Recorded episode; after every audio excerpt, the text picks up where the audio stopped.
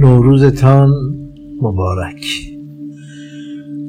همه اقوام برای خودشون نوروز دارن.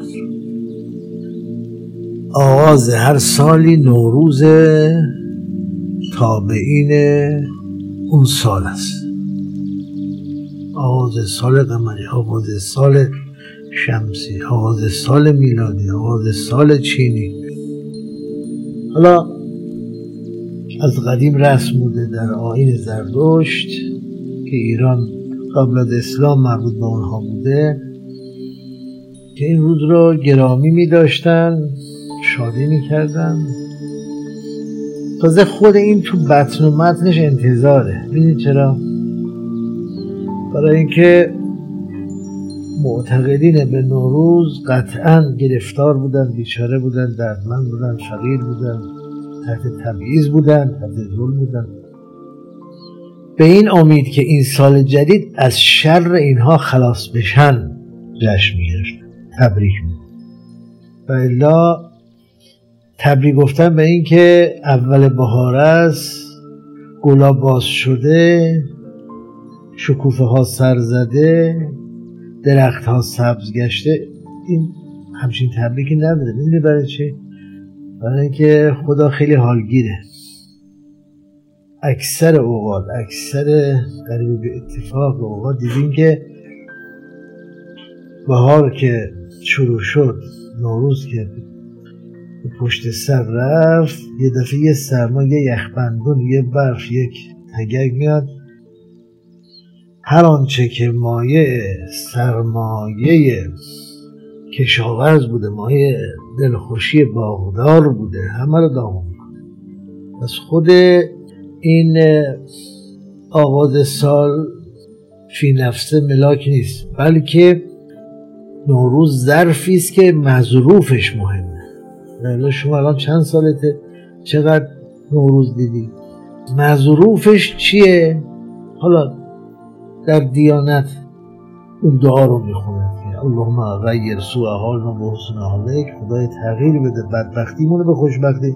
دعای بسیار قشنگه. یا مقلب القلوب الابصار مثبت اللیل و النهار محمد الحول و الاحوال حول حالنا الی احسن. بسیار حرف خوبیه. ای کسی که قدرت در طبیعت و انسان و جهان مستولی و مشهود است، حال ما را از سوء القضا به حسن القضا. این مهم است که اجابت بشه. خود این نوروز حامل گرفتاری ها و بدبختی هایی است که اونایی که شادمانی میکنن در آن خودشون قبول دارن.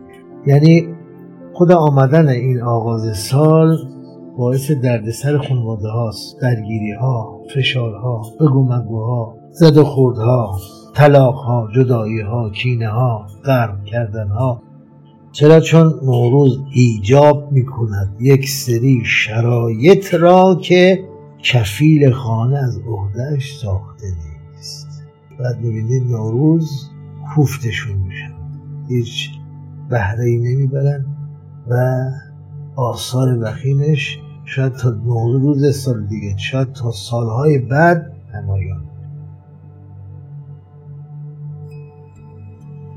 پس ما از اون خدایی که ادیان و مذاهب نتوانستن برای ما بیاورن و میدانیم که این هستی صاحبی داره، این گیتی مالکی داره، این دنیا فرمان روایی داره، از اون میخواهیم که سال جدید را برای ما متفاوت قرار بدهد. سال جاری و سال قبلش گرفتار کرونا بود ملت‌های دنیا و در کنارش کسادی، مشاغل، بیچارگی، درماندگی، ورشکستگی، بیماری‌های واگیر جنسی، بیماری‌های مختلف، بیماری‌های لاعلاج.